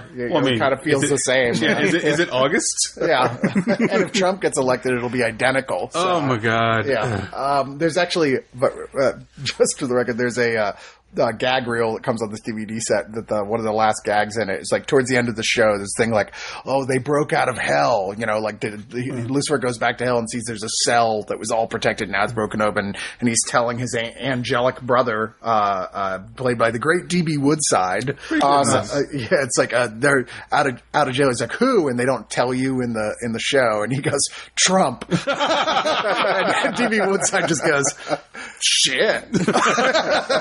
Oh fuck! I'll have to check that out. I like the idea of him breaking out of a wall and illegally immigrating. I like that a lot. Uh, yeah, DB Woodside is um, Amenadiel, who is his brother, who has been sent down by God to say, you need to get back to work. And Lucifer's like, yeah, make me. What are you going to do? They're they're back and forth. Pr- Pretty much every scene just like just works. Like Yeah. it's they're both great. That's the main thing is the chemistry across the board is really good here. Even between like the hardest sell at first is between Lucifer and the police detective because she's just so like get the fuck out of my face. But after a while she starts seeing I don't know how this guy does what he does, but it's true. For some reason, whenever I need a suspect to talk, he they talk when Yeah. he's there. You know, right off the bat. Which is sort of uh, accurate to detectives. They do what works. But you know, the greatest moment between the two of them is like about halfway through the season where he's tired of her saying, "Look, I'm," you know, he's like, "I'm." He's telling everyone, "No, I am the devil. And he tries I to am prove the devil." it. He's like, "Seriously, I can't be hurt. Go ahead, shoot me with the gun. Shoot me with your gun." And finally, she's so frustrated, she does. And he actually starts bleeding and is seriously injured, and he's like, "What the fuck is going on?" Yeah. Which is one it becomes one of the central mysteries of the show. It's like, why is she so completely unaffected by him, even to the point that there's an aura around here where he's mortal when he's around her. and it, it's a really cool conflict for both of them because they're both having a crisis of faith, which is funny. Yeah. Um, but yeah. Yeah, no, it is much more interesting than a procedural show like this has any right to be. Quite frankly, it, it goes to the it goes to the bigger point of what they you know what good science fiction or good fantasy does is it uses those like fantastic trappings to tell a story about the human condition, and this uses you know this is the devil, it's his sidekick, it's his brother. Uh, it uses all those like characters to tell a story about being human. So he's only vulnerable in, in front of somebody that he's emotionally vulnerable in front of. You know, Yeah. Amenadiel, he in trying to get his brother to go back to hell and having to take over from him himself is getting corrupted. You know, then you have the relationship between the sidekick and the devil, Maze and the devil, and it's like, at what point is her trying to be evil and stay true to herself, betraying the person she's supposed to be uh, loyal to when he's not being loyal to who he used to be? Yeah. So there's a lot of stuff like under the surface that if you think about it even a little bit, you can you can get deeper. Like so, this show is really great because it, it can be a surface level show. It can be a show that you just watch on a Saturday on straight Hulu sol- crime solver type yeah, of show. and just digest it and just put it away like cotton candy. Or it can be a show you can think for, you don't think too deep, but like maybe 10 minutes you can just sort of think, okay, well, why is this and this and this and what does this mean that they're trying to tell me? And it still holds up a little bit. I mean, it's one of those shows like Terriers is a good example. Yeah. Where it's like every week there is a new crime that is usually more or less self contained within the episode, but a good 10 minutes of said episode is dealing with the bigger stuff that's going on and these human relationships and issues around it. And often, whatever the crime is in some way mirrors whatever the uh, problem is going on with these characters Exactly. point, which is an old television technique to be sure. But I think on both shows it works pretty well. This is, uh, you know, I think pretty solid ensemble TV. Uh, the one part that I thought really doesn't work is with the ex-husband of the cop, uh, played by Kevin Rankin. He's just not a good actor. That's the, yeah, that's the issue. I, I like that. I like that storyline and the like Lauren or the Lauren German being a, a single mother And even the relationship that Lucifer has with his daughter is really cute and, and funny Yeah. every time. Mm-hmm. It's yeah, I think he's just not a good actor. I think Yeah. I think that part's written. They just well. don't have much for him to do. Yeah. Yeah, and if oh, go ahead. No, go ahead. No, it just feels like he doesn't know the exact type of show he's supposed to be in. Yeah. Like it feels like he's on a regular cop show, and like nobody. It feels like the director never gave him a note. No, no, no. He's the devil. You may not know, but he's the devil. Play it like that. Yeah. And so he's. I feel like I'm watching like NYPD Blue when I watch him.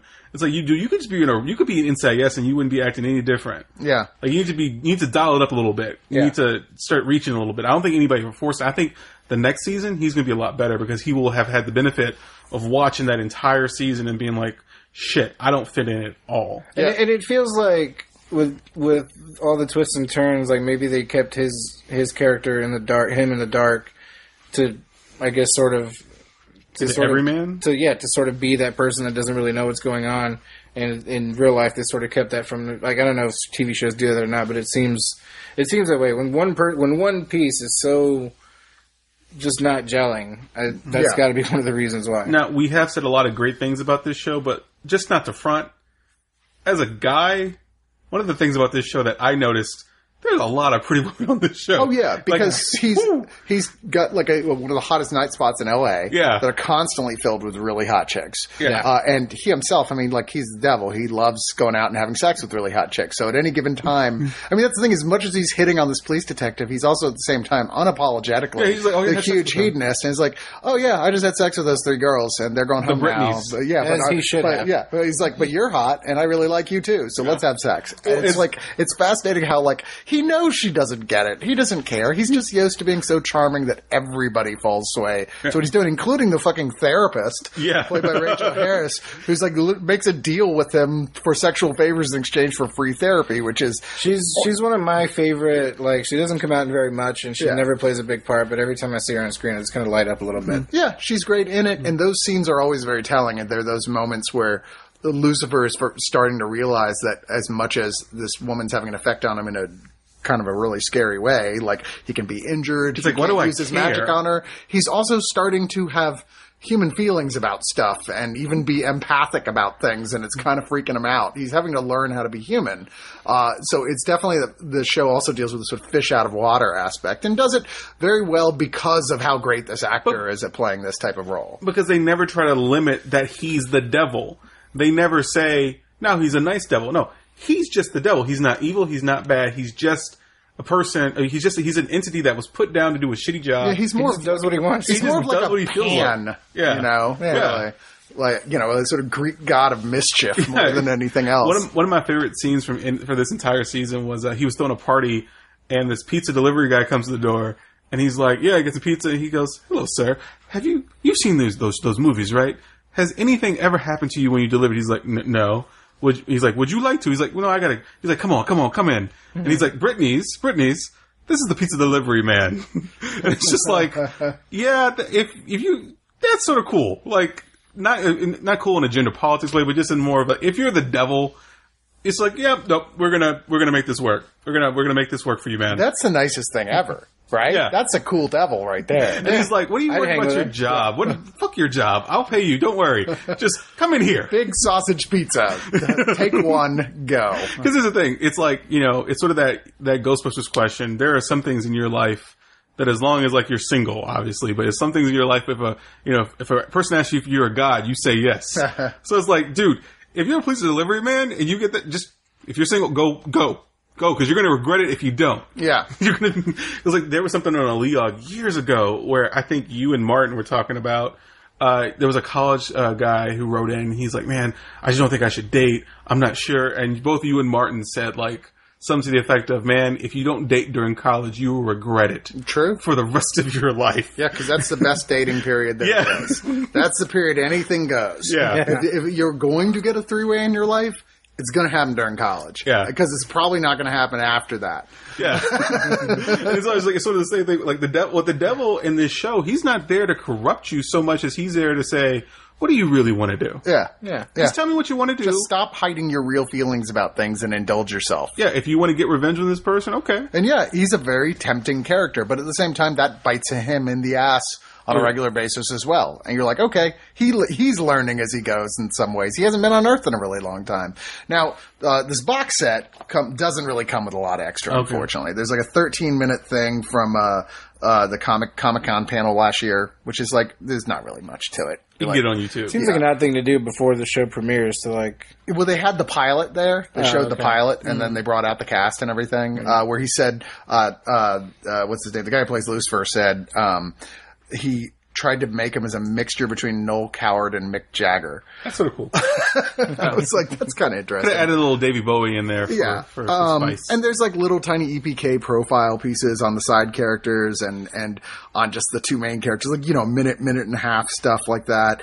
Uh, there's a few deleted scenes and then a cute gag reel, but honestly, not a lot of bonus features to, to Yeah. recommend this, um, which is a shame because, like I said, I really do think this is a show a lot of people just blew off when they shouldn't have. It's a lot better than people were giving it credit for. I don't know if it has the strength or the legs to last for a very long time, but it had a real solid first season. My my issue with Fox, and the only reason I I did end up kind of taking taking up the show midway through the season. I caught up and then stuck with it every week, which I don't usually do with new shows, especially with Fox, because Fox cancels things really quickly uh, and Yeah. w- without merit, and uh, and especially when this one was greenlit a second season. With so many TV shows now, I think if a TV show gives me at least two seasons, I'm happy. yeah. yeah. I used to say I'd want at least four or five seasons. Uh, Supernatural was going on way too long. Uh, I'm not even caught up on it, and I probably never will be. 'cause Shit, Arrow like- might be going on too long at Yeah. this point. Yeah, it, yeah, Arrow going into season five. It might be time to, to wrap that puppy up. Um, but yeah, Um, I will say the when I found out, which they don't tell you on the show, you just know, as we said earlier, something escapes from hell. They've announced that it's the Devil's mother, which will be played by Tricia Helfer from Battlestar Oh, Galactica. course. Which I'm like, and their relationship is she's not some big like, you know, I'm an all powerful demon. She's more like a Jewish mom who's really irritating, and you know, and like is like constantly nagging at him to to to do devilish type stuff, and you're like, okay, that could be really funny. Well, that's one of my favorite things about the show, um, in terms of his relationship with his dad and you know, so his parents. Because he said, I think he puts out his, his dad is God, and he always wonders, you know, why did God send me down there? And he starts realizing it's sort of that it's sort of that situation that happens when you go from 21 to like your 30s, mm-hmm. and you start realizing just how much your parents knew that they were trying to warn you about, but you were you were literally too stupid to understand. Yeah. Yeah. And he's like, as he's on Earth, he's starting to understand emotions. He's starting to understand the flawed people, the flawed humans that God made, and why he may be made in the way, why he might be the way he is, and why God put him in charge of hell. And you know, he's starting to realize, shit. God may have a fucking plan, and I've been dismissing that. I've been dismissing him so fucking, and like that's one thing in his therapy session that starts bothering him. He's like, "Wait a second, you're. This is not a plan. This is not a fucking plan. Okay, I know he was. He does not work in mysterious ways, motherfucker. I'm no, no. I don't want it. I don't want it at all. Which once again begs the question, like, where are they going to bring this in the future seasons? And I, I find myself skeptical that they're going to live up to the quality of that first, of this first anything goes season. Yeah. But anyway, I don't want to go too long about this. Um, yeah, I, th- I think this is a solid season. If you haven't given it a shot for reasons that are seem reasonable on the outside, uh, considering what you've heard about it, that it's not really based on the comic books at all, and that it's an episodic type thing it's one of those few shows that has an older style that actually does hold up and works really well. So yeah, and I mean, just kind of from a numbers standpoint, typical first season started in January, so it's. I mean, being Fox, it was the thing they probably weren't really sure of. So it was only 13 episodes. yeah, exactly. So Yeah. it's worthy of giving a shot to the first season all the way through. Yeah, and it's something that like I, I only found it because like I was trying to watch a New Girl on Hulu, and this was coming up as Damn a right suggestion. it's because it's a great show. It's a great show. It's not as good as it used to be, but it's still okay. Lies. Um, and I started watching it. and It's just like it was something that This isn't new girl. yeah, it was it was something that was great to just sort of like digest and like on a Saturday at like 11 a.m. where I have Yeah. nothing to do, and then I would find myself thinking about it later in the week. So this is one of those shows that it's not going to impact you right away. It's going to be sort of fun to watch, and you'll just move on. But during your week, you'll just find yourself sort of going over some of the stuff, and it's really interesting for that. Agreed. So I like I like to echo what both of y'all said. I think at least it, at least watch the first two episodes. See if see if you like it. Don't have to give it three. Just give it two. Yeah, I don't think it's one of the, the best things on TV, but Yeah. it's really well done comfort food. Exactly. It's like it's like a really good burger. Yep. You're just like that was good. It's not good for me, but I like no it. steak. It's no steak. Pretty tasty. Yeah. into the canyon at the moment of my death. The echo I created outlasted my last breath. My voice, it made an avalanche and buried a man I never knew. And when he died, his widow bride met your daddy, and they made you. I have only So next up, we've got a Showtime show called The Affair, the second season of that. And for this, I brought in one of my oldest friends. I'm not that old. Well, no, oldest friends. You're aging backwards. I'll go with that. Benjamin Button. No. My friend Chip. Uh, Hello, Chris. Hi. Uh, you're the. I'm so shocked that I had to look so hard to find someone who's watching the show because I love this show. My wife and I fell in love with it, and we stumbled upon it by accident when I was uh, cruising through Showtime looking for Shameless, of course. And then we saw a trailer, and in the trailer was Ruth Wilson and Dominic, uh, what's his name? Uh, uh, Dominic West. Dominic West. Yeah. And, you know, we loved Dominic West in The Wire, and I've loved Ruth Wilson starting in Luther and then everything else she ever did. So we thought, man, we've got to check this out. She's kind of the female Hannibal Lecter in, in Luther. Oh, yeah. I love I love her performance. Alice. Alice Morgan. I- She's I- got my heart. so sad they never really did as much good with her after the first season as you feel like they should have. Yeah, she seemed to be an afterthought um, in the following ones, and evidently, I think they made a, a fourth season, and she's not in it at all. Not in it at all. No. What a what a waste! She's busy doing uh, the affair, which, to be fair, is a hell of a performance from her. It's fantastic. I think she got a Golden Globe. Uh, I think so. Yeah, yeah, yeah. She was nominated and won the Golden Globe for her uh, portrayal of Alison Bailey. So now we're to the season two. Yes, uh, and season season one is very straightforward. Like it's an affair. The t- it's a titular show. It's like guy done with with his like kind of worn out from his wife and kids meets a girl at a beach town starts cheating with her. She's also married but she had lost a kid with her husband so she's kind of doesn't even want her husband to touch her anymore. And we see each show split up in half. Half from his point of view half from her point of view which is kind of about how things aren't always exactly how you remember them you know? Se- but season two they add to that formula. They do. They do. They take that um, what they were doing all the way through season one. The shows were split in half with our, um, I believe the term is unreliable narrators. yes because we have to figure out exactly who we believe. And um, it's really clever how they were doing that. So in season two, they've added the jilted spouses. Yeah, which is pretty cool. Maura Tierney, who, uh, oh god, what she was on news radio, right? I can't tell you I remember before, but um, I loved her in this, especially in season two, because they allow her to uh, stretch out this character of Helen Solloway, and she won the Golden Globe, and unfortunately, it was for a supporting actress, and Yeah. I can't see how she wasn't a lead actress, but um, I- She's nominated for the Emmy this year too. Oh, Which will be the fantastic. first one that this the show has been nominated and for. I think she deserves it. and then Um, Joshua Jackson, who most people know from Fringe, uh, is the jilted husband uh, on on the other side. That's right. He's, his character is called Cole Lockhart, and we get to see a lot more of him too. And um, so, in this new format now with four somewhat unreliable narrators, uh, we get to know them all a little bit better. Their characters uh, grow and develop more, and we I found I became more sympathetic to the Helen character and Cole character because maybe that's what we're supposed to do. Oh, completely. Um, especially, I mean, when you can't help but be more sympathetic when you're seeing stuff from their point of view.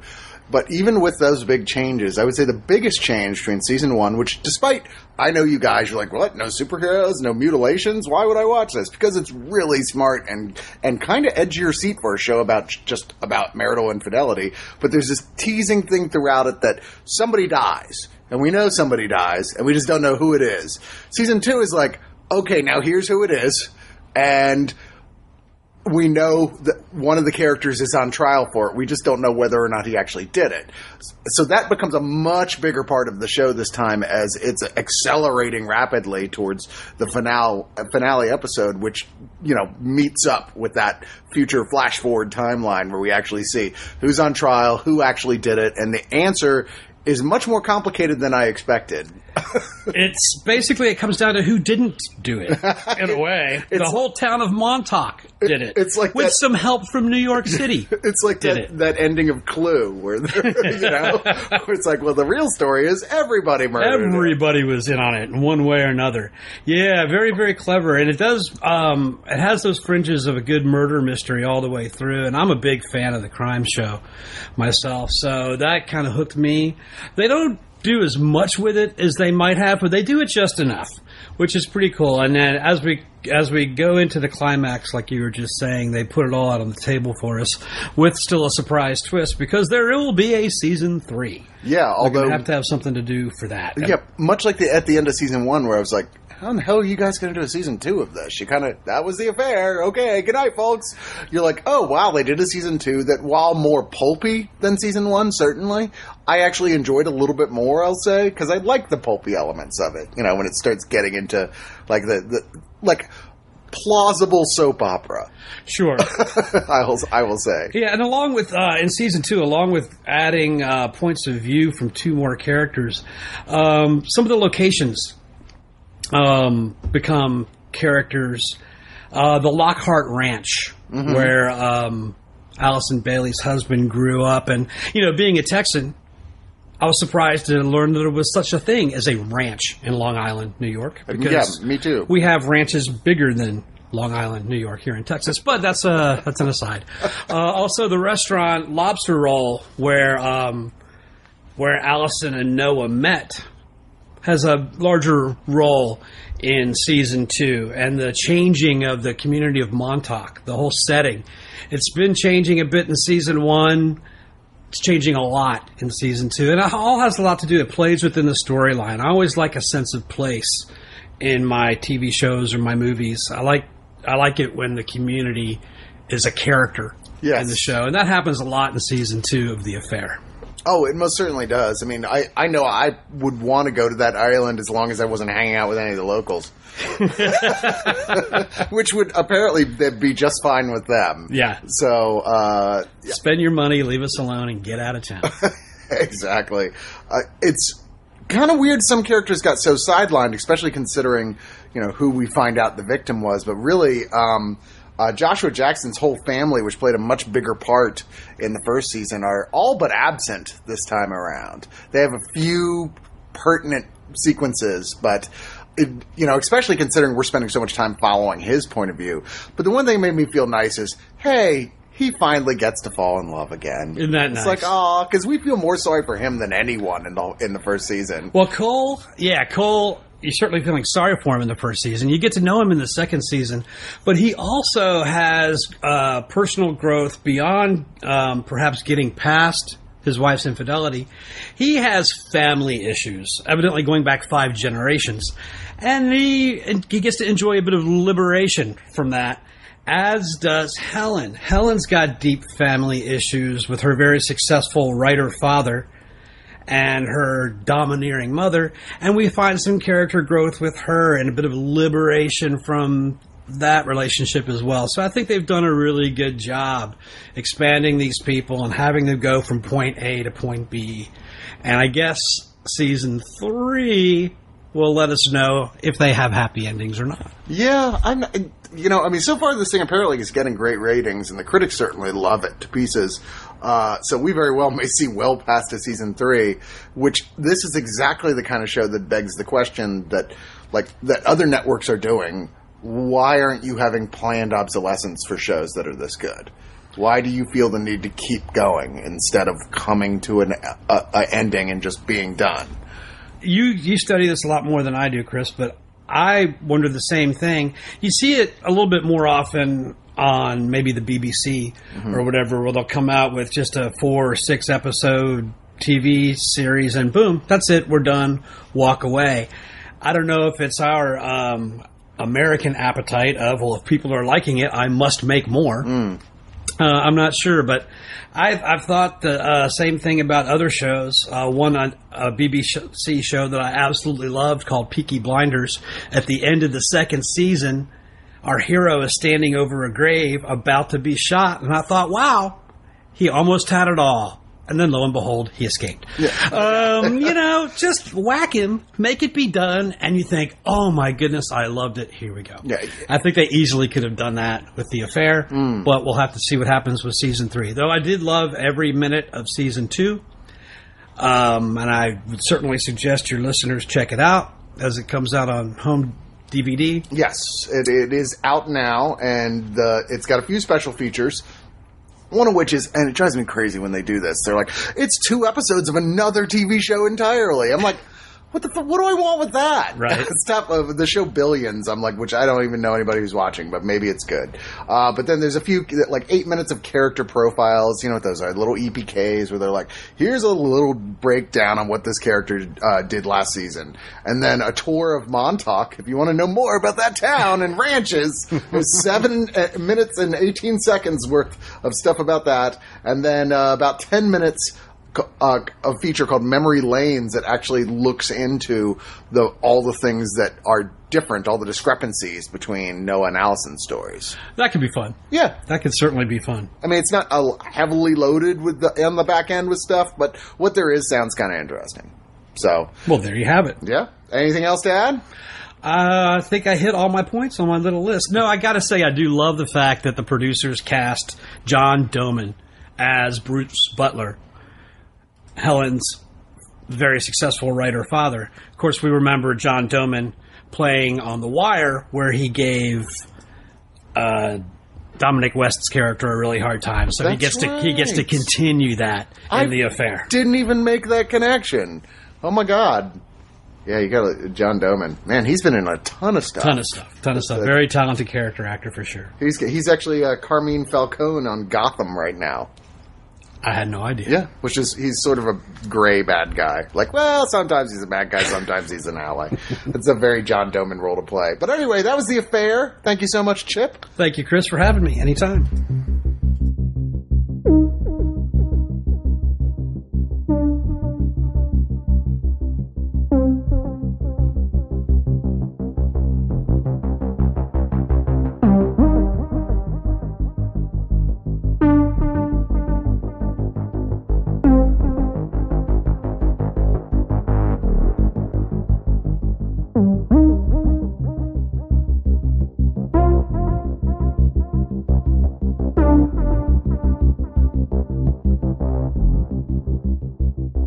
Moving on to the next title, I'm bringing in my friend here, Russ Summers. If he sounds familiar, that's because he's Rob's brother. I apologize. in advance for being Rob's brother. Right. or for any confusion I may cause. we are going to be talking about Cinemax's The Knick season two. Um, now, what's interesting about this, more than anything, that I did not know until I got to the last episode and I was like, what the fuck? Uh, is that this was always intended apparently to be just two seasons. And then they're going to do a next season that starts with a whole new cast, whole new time period, just still at the Knick- Knickerbocker Hospital. Wow, I I mean I can't believe that either, especially when I got to the end. I was I was shocked as well, especially because I had enjoyed the season so much. So I was really disappointed to learn that. Well, you're just kind of like, wait, seriously? What's how are they going to have another episode after this? And also, how do you top having Clive Owen and Steven Soderbergh? It's Yeah. a pretty high bar to Well, clear. and that's part of the the issue with whatever happens next. Soderbergh will not be directing the like this one. He directed every single episode. He will not be doing that for. directed the hell out of every yeah, he did. episode. He will not be directing the third and fourth season, which will be its own thing. It'll be they haven't announced yet who it'll be or when it'll be set. But regardless, this particular story uh, takes place. When, when was it? Like 1900 or something like that. 1901, 1901, um, in a hospital that is not the world's greatest hospital. To be sure, To be sure, it's kind of a shithole, actually. But it, it has this one big thing about it with, that that makes them keep getting money to keep running, which is uh, uh, what's his name? Uh, Clive Owen's role, Dr. John Thackery, the chief surgeon there, who is very talented, very well respected. He unfortunately is a massive drug addict and egomaniac and egomaniac, but we like him. a lot. He's, yeah. he's the smartest guy in the room thing, you know, where you're like, oh, he really is smarter than absolutely everybody else. But the guy's got to deal with his issues. And, and whereas season one was sort of like watching the beginning of his downfall, like from like, you know, celebrated on high to just this junky mess. Season two starts right with he's a complete wreck. I mean, he is trading favors like of cocaine, vials of cocaine to f- do plastic surgery on prostitutes. and we kind of like him there. I mean, it's it's fun. It's fun to watch him. Uh, it's he's almost sort of in his element a little bit. Yeah, I mean, like at that point. Yeah. Anyway, you know, um, it's certainly kind of depressing. I mean, I would say the whole the whole series is a bit depressing. It's well- not. It's not. It's not necessarily a fun watch. no, it's happy is not a keyword in anything that happens in this season, especially, but all all together. Um, and like the the couple who always seem like the most fun to watch on this whole show is the one that got the guy who is the the ambulance driver. Yes, Cleary, I think is that. Is that his name? Uh, yeah, what is his name? Yeah, Tom Cleary, played by Chris Sullivan, who's a big but funny Irish guy who clearly has a huge crush on a nun, which is never all been there. a good idea. Played by Cara Seymour, Sister Harriet, and we saw at the end of the last season she got busted for they, they were helping young wayward girls who were pregnant have abortions, which obviously the nuns and Catholics generally kind of look down upon. So she's been kicked out of the order, uh, and she's on trial for it and he's like freaking out going like shit i gotta help her i felt like i got her into this in the first place and clearly loves the shit out of her As, and that definitely takes up a large chunk of the rest of the season, seeing where that relationship goes. It does. But they're but they're definitely two characters who sort of emerged, particularly from the first season and especially in the in the second season, as uh, you know. Somebody, I, I originally when they started, I, I don't think I was as interested in them, but now they're definitely you, you rooted for them because they have this banter where Yeah. they're like they keep going back and forth where like they're getting along and actually getting along really well now where they constantly used to just snipe at each other but it keeps devolving back into like ugliness and poison and you're like no come on guys you, like each want them to get other together, yeah, um, then you've got Andre Holland as Dr. Algernon C. Edwards, who is the uh, a African American assistant chief surgeon at the Knick. When this season starts, he's filling in temporarily as chief surgeon and thinks. You know, admittedly naively for that period of time, that they're just going to let him be chief surgeon in, in residence and standing. And it's like, no, it's already a huge deal to them that they're not pleased about that you're working there at all. But they're definitely not going to put you in charge. and a, a really great character that that also you root for as well, and But- a, a really great actor. But this season, I thought they kind of, he was just kind of dull. He got a little sidelined, I think, as opposed to the first season Yeah, they- where he was a little more front and center. They introduced a character who was like apparently a woman he married but didn't really mean to in Paris. I'm not sure exactly understood what and happened. again, yeah, there. and that that particular subplot didn't really lead to much. no, well, yeah. no, it just like uh, yeah. And then the other thing with him is that his, his he injured one of his eyes and he's trying to get it fixed, but he's not sure it can be, and it might mean the end of his surgical career, which of course he doesn't want to have to happen. But is a, definitely a story they felt like this whole season they just kind of pushed him to the side. Said we kind of did most of the interesting stuff for this guy already. You know, you think they're going to do something interesting because there's the one guy who is. Um, uh, the other surgeon who was there before he came, who's completely a racist, uh, and and gets this season really into eugenics because eugenics was first started coming up, and there's a lot of wink, wink, nudge, nudge, Nazis.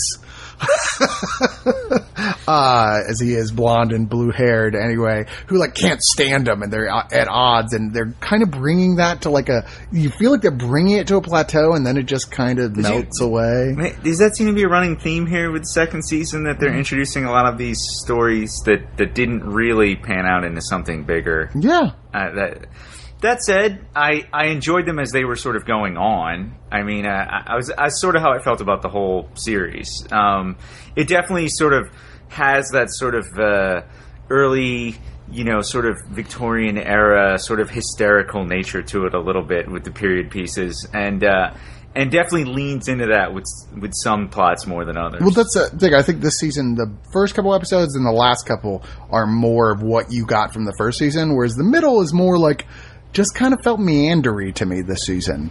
Like we're not really sure what we're doing with these characters, and sure enough, even at the end, some of the characters are just kind of felt almost written off. Well, and to to be fair, uh, I would say that the thing that I love about the show is not necessarily the writing. True. But but definitely Soderbergh's interpretation. I, I think without him, the show probably would have been kind of a, a miss. You know, another weird thing this season, a character who was barely explored in the first season is one of the primary characters in this one, which is the manager of the Knick, played by Jeremy Bobb, Herman Barrow, Mm-hmm. who has decided he's in love with a prostitute and he's going to build another house by stealing from the new Knick that they're building. And it's like skimming money, money off of the, the construction effort to, to build this. And it's like, he's a super uninteresting character, I thought. Yeah, he's a little obvious. I, I yeah, agree. Yeah, he's just so one dimensional. His whole story, and it. Look, ultimately, I get why Soderbergh's doing the things he's doing with all these characters, because in the end, I'm like, dude, somebody buy that dude a balloon and a cake because he is clearly thinking that all human beings are bad. like the way this thing ends is very like, you know what? Fuck people. It was a it was downbeat to say the least. To yeah, say to say the the least. But. I, I think that I, I would say about both seasons. Um, you know, when I heard, oh my God, Clive Owen and Steven Soderbergh are going to do a television series Mm-hmm. together, I just couldn't have been more excited. I mean, these are just two of my favorite, uh, you know, filmmaking sort of people ever. And then, but then I said, oh, but it's going to be about the the Knickerbocker, you know, in like 1901, and I thought, wow, that sounds really that's that's not what I would have expected them to do. Um, but seeing the way that the the show sort of turned out, I, I I was just I couldn't believe it, and especially as I said before, Soderbergh's sort of interpretation with the music and his direction, which.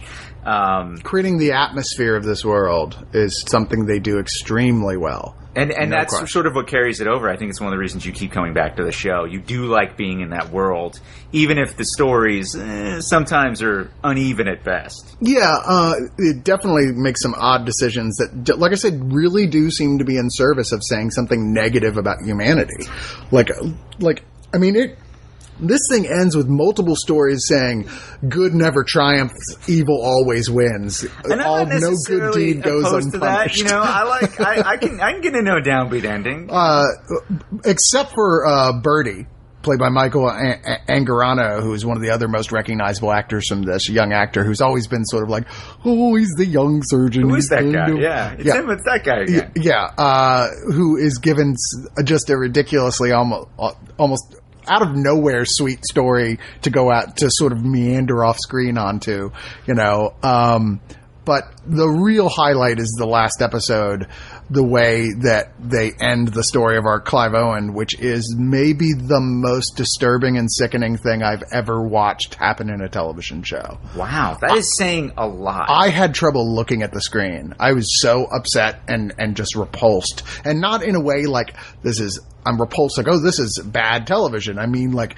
it's just so startling and shocking and uh, just organically distressing. really, after two seasons of the Knick, you that were still is distressed. the and this is the out? most disturbing thing they've ever done wow. on the show. Wow. Yeah, and I I couldn't. I, I was like I bear. I'm More watching than- through my more fingers. Than missing noses. Yes. and- wow. Yes. Okay. Definitely more than missing noses.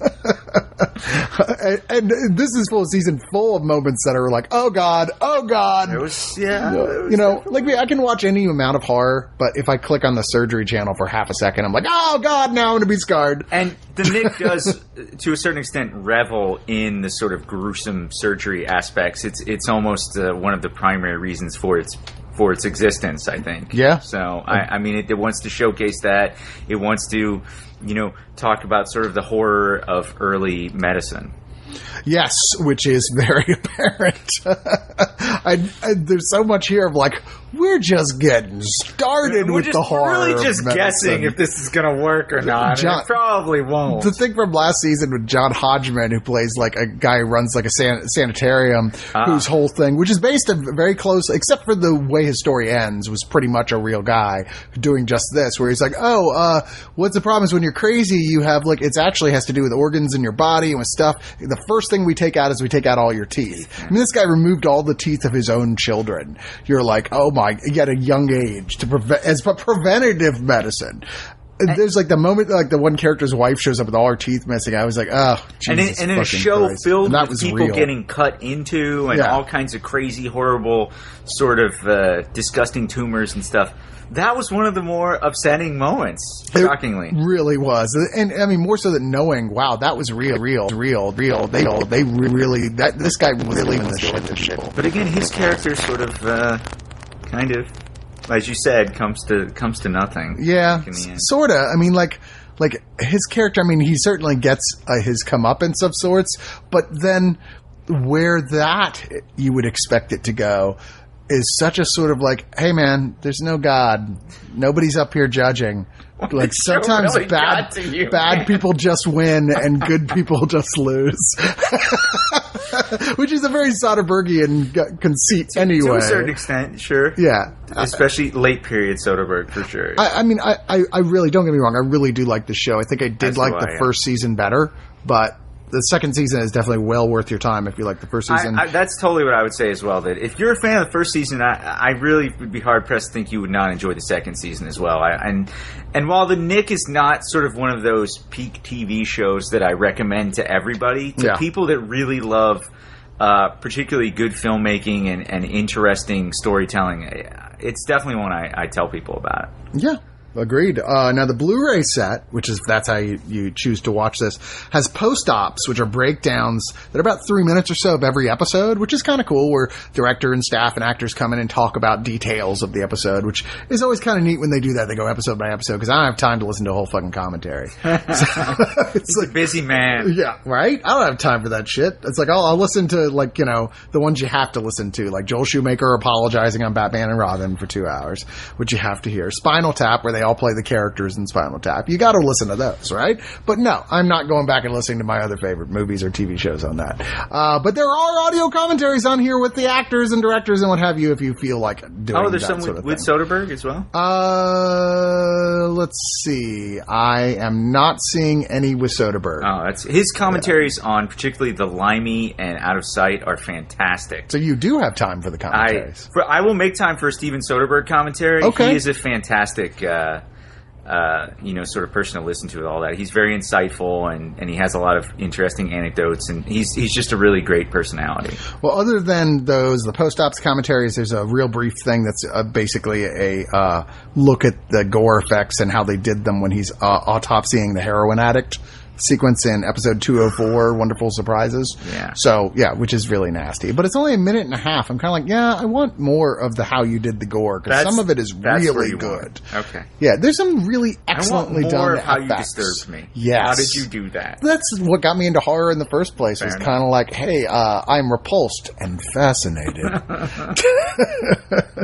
uh, anyway, yes, thank you, Russ, for joining me on this. My pleasure. I really appreciate it. Well, that was one hell of a two-parter DN episode. That was a lot of watching. I was just unavailable for quite some time, making my way through a lot of this stuff. Fortunately, a lot of these shows were shows I was watching as they were airing anyway, because otherwise I'm not sure how this would have been possible. And it certainly wouldn't have been possible without all these great people who came on to help me out and review these shows with me.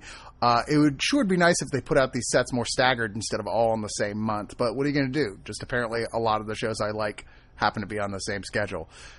Anyway, we'll be back, as I said before the show started, uh, very shortly with our standard movie list of uh, reviews with me and Joe. That'll be coming up, and then after that, next week will be me and Marcos again. So uh, anyway, please, once again, if you if you're going to buy any of these, click on our Amazon links, buy them through there, and I beg you, become a subscriber. It is the biggest, most number one, most healthy, helpfulest way you can be helpful. That is not English. That's okay. It's it's at the point I'm recording this. It's like 12:37 in the morning on a Wednesday, and uh, I'm I'm a little tired, and maybe I've had beer. Uh, maybe. Anyway, thanks so much for joining us for Digital Noise, and we'll hear from you shortly. Leave a comment. Tell us what you think. I miss comments.